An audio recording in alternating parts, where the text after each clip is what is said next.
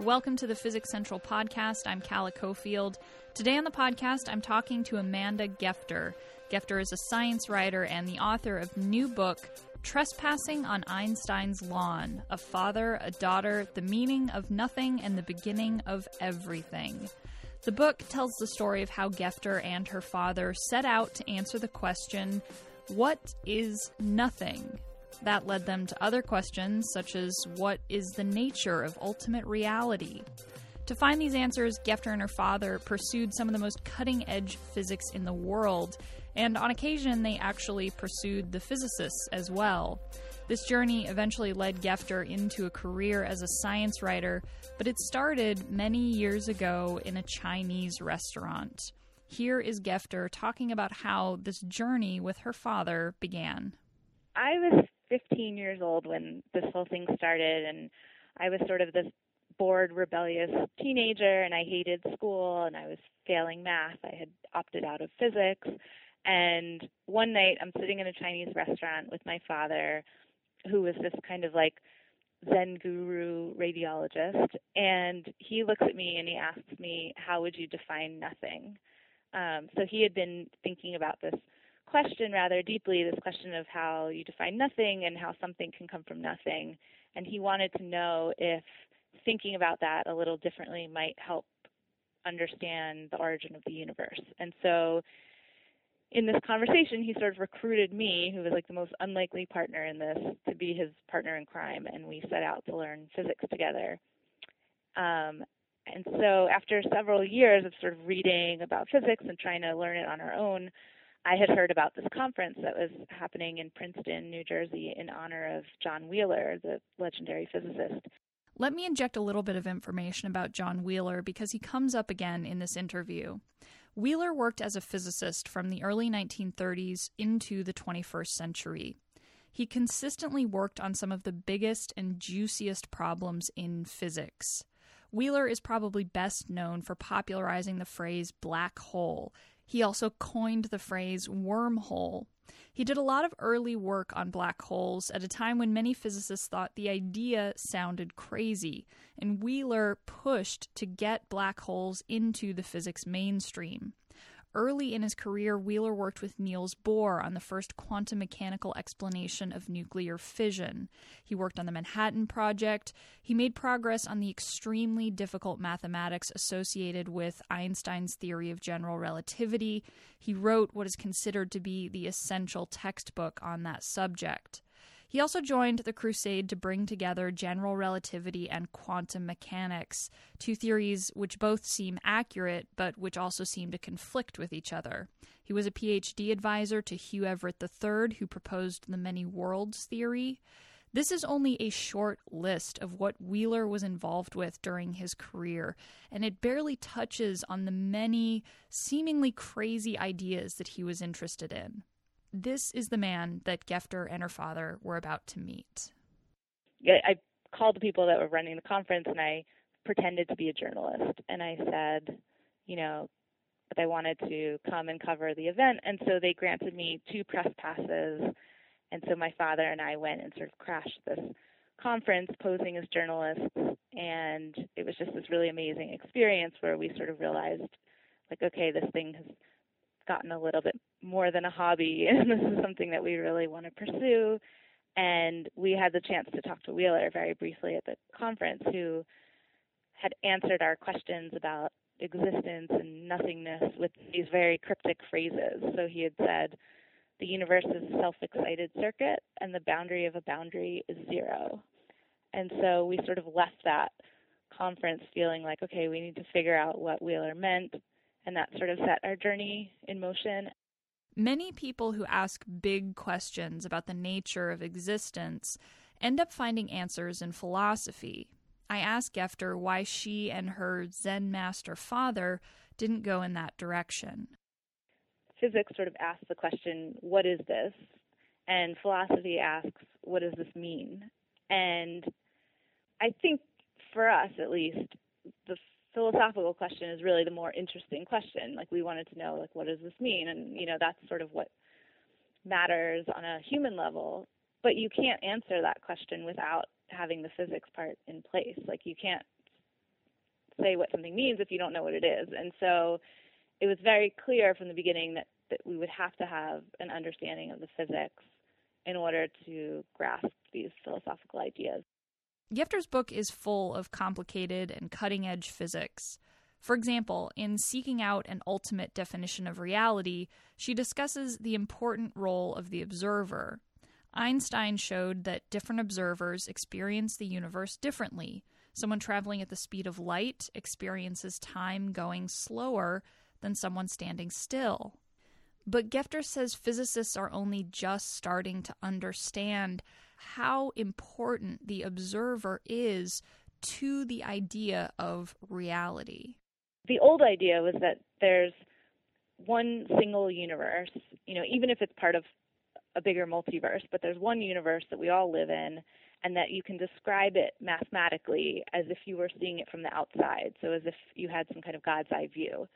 And that there were features of this, you know, single space-time that all observers would agree on. Um, so there was some like single reality that that everyone was living in, and what people in fundamental physics are learning, you know, coming from string theory and from black hole physics, the holographic principle, all these sort of exciting new things, is that that can't be true. That multiple observers can't live in the same universe, and in some sense, each observer has their own universe. So each observer's reference frame is its own universe and it's subtle because that doesn't actually give you a multiverse because the whole idea is that you can't talk about more than one at a time.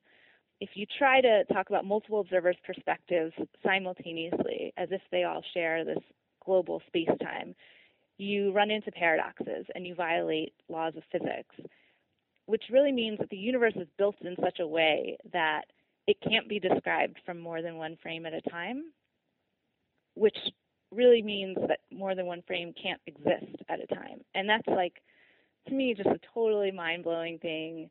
I've been like referring to it as cosmic solipsism, but it's sort of this idea that each observer has their own universe and there seems to be a paradigm shift underway that I think people aren't really talking about yet. Like it's still very new even within the physics community and it definitely hasn't really trickled down into the public and I mean, I think that's clearly the direction like fundamental physics is moving, and I think it's really strange and exciting.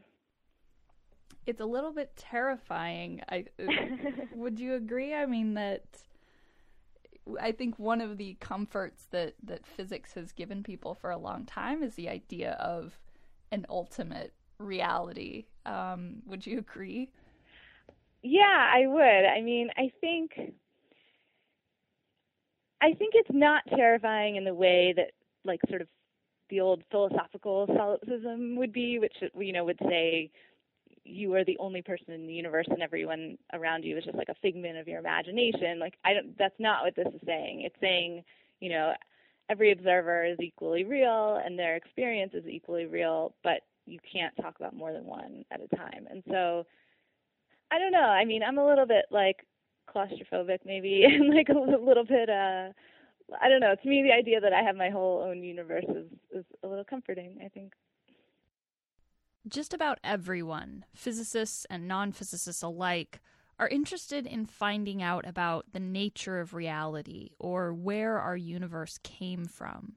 So, a lot of people want to know what physicists are learning about these questions, but talking about them is tricky. Many of these concepts come out of mathematics, so even using words to describe them is a type of approximation. And the words that physicists use often don't mean the same thing to non physicists. So there's a lot of room for misinterpretation. In some cases, people will try to use physics to justify their philosophical beliefs without really understanding the physics. This can turn malicious when people try to twist physics in order to effectively sell snake oil. This is something Gefter has had to think about in her career as a science writer because she's written extensively about these tricky topics. And she found that John Wheeler, a pioneer of many of these tricky ideas, dealt with this issue as well. John Wheeler is, is a great example of this because his ideas you know, sounded sort of crazier than anyone's in a way. And as part of this journey, um, my father and I actually sat and read through his personal journals, which are at the American Philosophical Society in Philadelphia.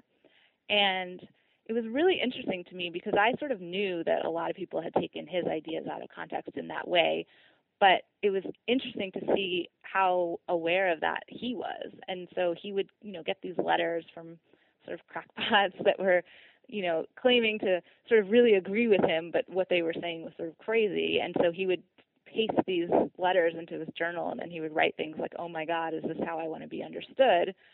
And that worried him so he was well aware of that, but his feeling was like, you know, he really deeply, passionately wanted answers to these questions, and he just wasn't going to let that stop him. And so I found that really inspiring, and I sort of feel the same way where I think it's riskier to not pursue these questions or to dissuade people from pursuing these questions just because there's always going to be some percentage of people that that misunderstand it. I mean, I think it's important to obviously like you know, distinguish theory from data, but I think you know beyond that you just have to sort of trust the reader. One of the most defining aspects of Gefter's personal narrative in the book is her position as an outsider. When she started trying to answer this question, what is nothing, she was a 15 year old who'd flunked math and opted out of physics. She attended her first conference under the then false premise that she was a journalist covering the event. At some point, though, that changed. Gefter became friends with the physicist she was writing about. She gained a fairly deep understanding of these physics topics. She got a job as a science writer. But being an outsider shaped how Gefter experienced this journey that she and her father went on. And it has an interesting parallel to the physics that she was learning about you know, it's really funny because it's like throughout the book, you know, there is this question of at what point do you become an insider, you know, and and what does it mean to be on the outside versus the inside and as I was sort of struggling with that personally, I was also realizing that that was sort of one of the major themes of the physics that I was looking at. You know, what does it mean to see the world from inside of it versus to have this perspective from the outside? And so that was always really interesting to me because, you know, learning the physics actually framed the way I thought about the situation personally too. But I think, you know, it's funny. Like I look back now and I sort of realize that, in some sense, I was always a science writer, but I was always working on just one story, and that story is this book. Amanda Gefter is the author of Trespassing on Einstein's Lawn, A Father, a Daughter, The Meaning of Nothing, and the Beginning of Everything. You've been listening to the Physics Central podcast. I'm Calla Cofield. As always, you can find more podcasts, our Physics Buzz blog, resources, and so much more at physicscentral.com. Tune in next week for more of the Physics Central podcast.